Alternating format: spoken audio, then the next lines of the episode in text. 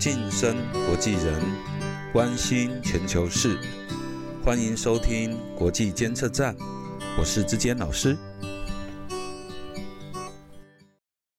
各位听众朋友，大家好，欢迎再次收听国际监测站，我是志坚老师。上一周，我们从《沙丘》与《骇客任务》这两部电影谈到了这些作品虽然是科幻题材，但真正吸引人的故事核心其实是宗教。或许有些听众会不同意我的说法。这几年，我听到许多人当着我的面。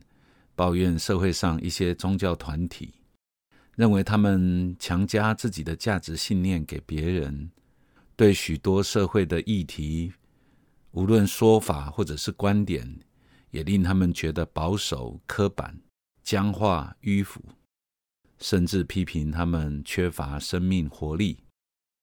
不可讳言，今天在许多高度发展的国家，一些传统的宗教团体。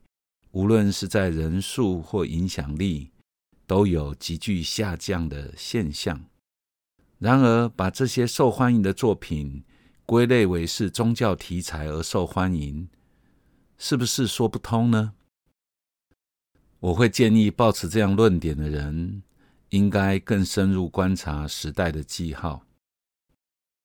前面提到许多对宗教的批评，可能都有事实的根据。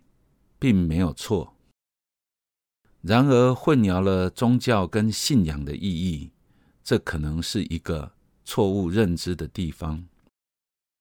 宗教与信仰这两个词汇虽然关系很接近，但意义并不相同。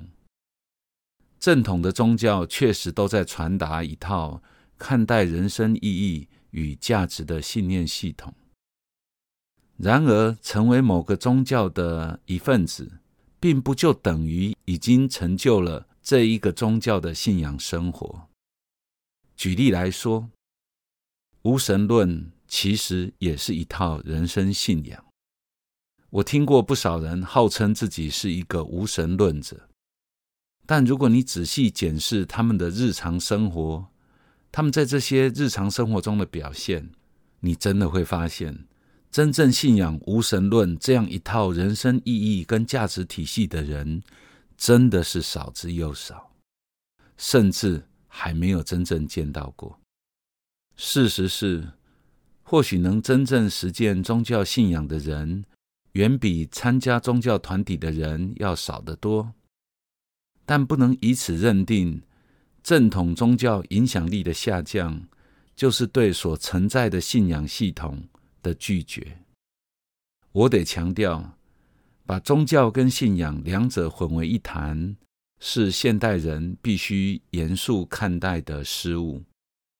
而这正是我们讨论《沙丘》与《骇客任务》这两部受欢迎的电影所带来的这样的一个主题。这些电影作品的科幻元素，在我看来，只是一种花絮般的装饰。故事的核心一直都是围绕着人如何寻求自身生命意义，并且能够把它实践。这个亘古以来宗教跟哲学努力要回答的终极性探问。换言之，现代人对宗教或许感到失望，但探求此生意义是一个人的灵性需求。这个需求在今日不仅没有减少。而且可能因为传统宗教影响力的降低，反而更转往艺术、文学、哲学，甚至生命中的冒险、挑战，例如像极限运动这种种的领域里面，人们寻求答案。诸如《沙丘》或《骇客任务》这样的电影，之所以受到这么多人的欢迎跟共鸣，其实就是因为他们都在试着回答。人类内在无法停止寻求灵性整合的宿命。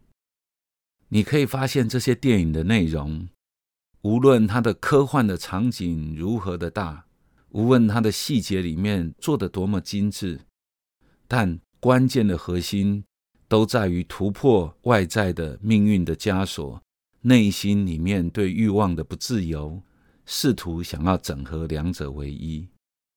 今天人们对宗教机构或宗教组织很容易会感到失望，因为他们是人的团体，连带着也会对于传统的灵修方法感到陌生。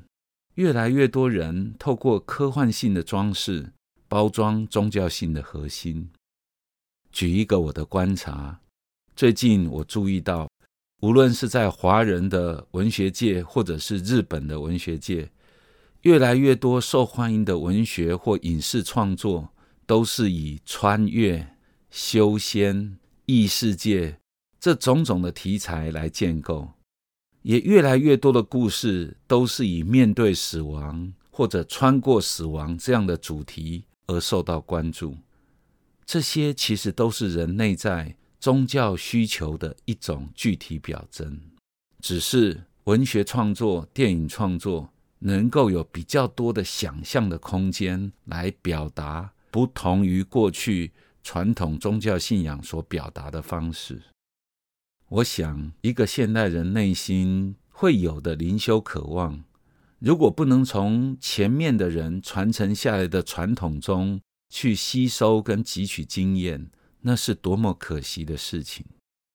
同样的。如果一个现代的宗教不能够回应或满足现代人内心的灵修渴求，那是不是也到了必须重新诠释灵修之道的时刻了呢？这是不是一个新的记号呢？身为一个人，是否寻找或者是被呼唤去寻找自己内心的成全之道，这是人的自由，也是人的命运。人可以自由的回应，是不是要去寻找？但人被呼唤去寻找，这也是一种命定的必然过程。这里容我引用我最喜欢的一个学者，也是一个作家，叫罗洛梅，他的英文叫罗洛梅。他写了一本书，就叫做《自由与命运》。我非常喜欢他能够用自由与命运这两个相互矛盾的概念。呈现出作为一个人内在所具备的宗教性元素，这是我们被吸引、回归、走向整合人性的人生功课。而我必须要说，《沙丘》《骇客任务》这样的电影之所以受欢迎，也正是在回应这样的人生功课。而我也必须说，或许今日传统的宗教可能要重新的去探求。灵修之道如何诠释？如何能够跟现代人的生活、内心世界重新产生勾连、重新表达？这也是他们必须面对的功课。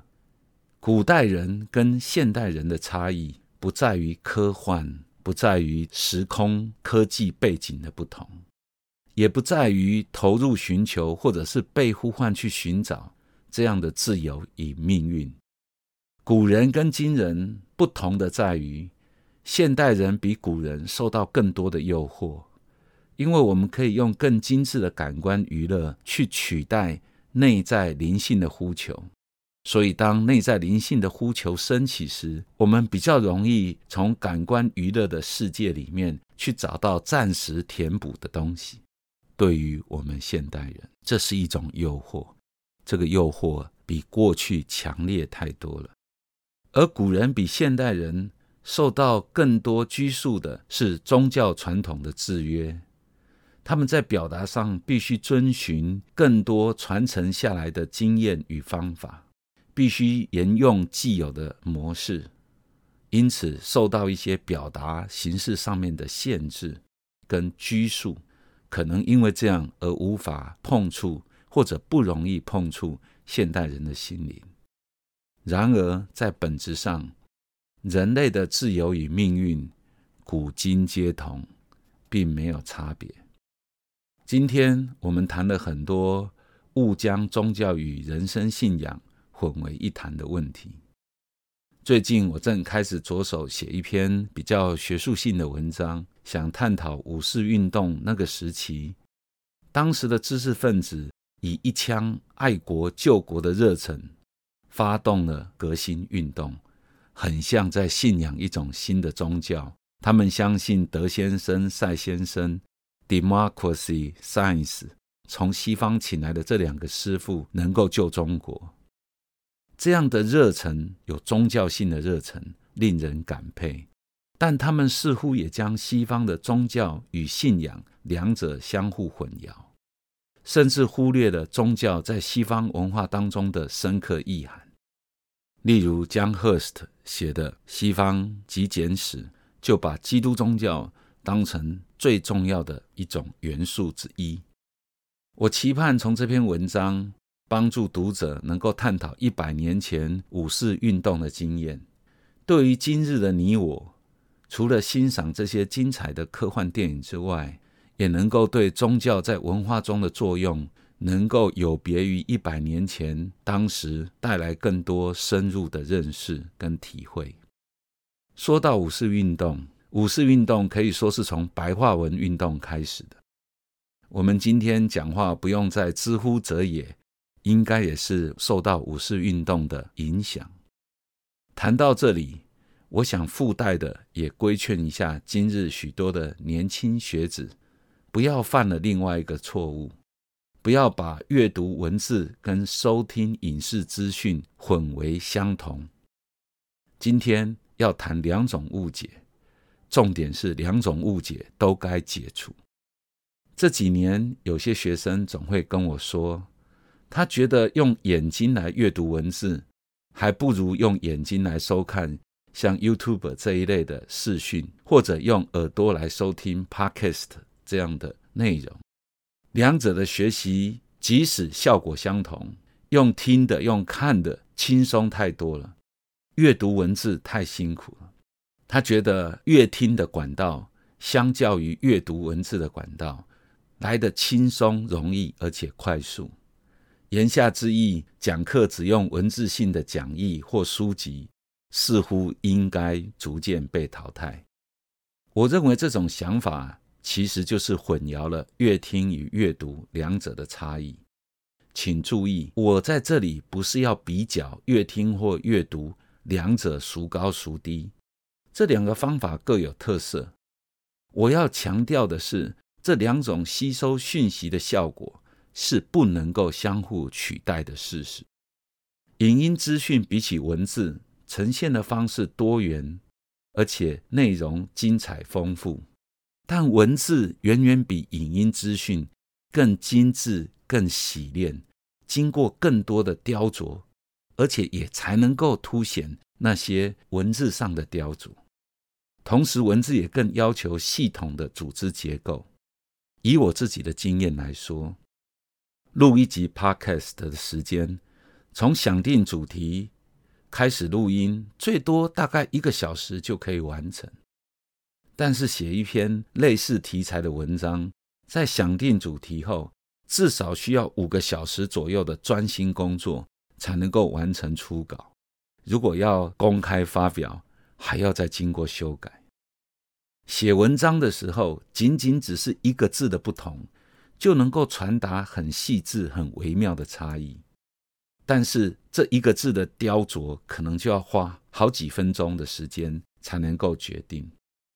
我得呼吁一下今天的年轻朋友，切莫轻易以为收看影视资讯的方式能够完全取代文字阅读的功效，否则人类累积数千年的某些重要的能力，可能从你这一代就无法再传承下去。